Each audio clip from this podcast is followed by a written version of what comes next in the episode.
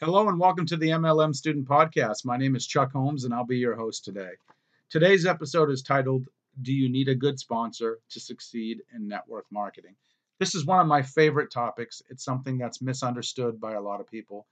So I just want to share my own insights, my own experiences based on the last 16 years of doing this. Keep in mind, we can agree to disagree. That's fine with me. Just all I ask is that you hear me out and just think about some of the things uh, that I'm talking about.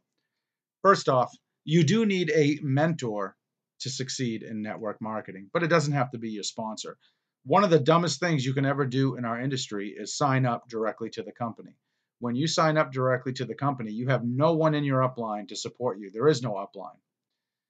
Where a lot of people mess up is they think they have to partner up with someone successful in the business to be successful. And that's not true. In fact, the deeper in an organization that you join, the more people in your upline you have, that can help you out. If you join a power team that has thousands of people in it, chances are there's going to be three, four, five, 10, 20, 50 people in your upline that know what they're doing, that are accessible, that are willing to help you and coach you. Many of the top earners that I've met in our industry didn't have any kind of sponsor. Their sponsor quit almost immediately after they joined the business. One of my favorites is Jeff Roberti. He's earned almost $100 million in our industry and his sponsor quit right after he signed him up. Yet he still built a successful business. There are hundreds of other stories of people who have built successful businesses without having a good sponsor. Of course, a good sponsor can make a difference. But all you need to have is someone somewhere in your upline who knows what they're doing, who's willing to help you. So, this is what I recommend you do. If your sponsor isn't giving you what you need to be successful in the business, go upline. Find out who their sponsor is. Find out who that person's sponsor is. Find out who that person's sponsor is. Keep calling upline until you find someone who has some credibility, who knows what they're doing, who you can get along with, and they're willing to help you.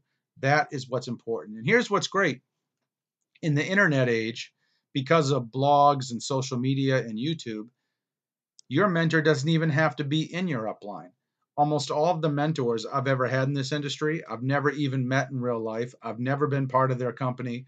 I've never been part of their team. I've simply studied them mostly through YouTube, through their books, through blogs, and that has taught me the skills to be successful. So, just to summarize everything, do you need a good sponsor to be successful? No. Does having a good sponsor help? Of course.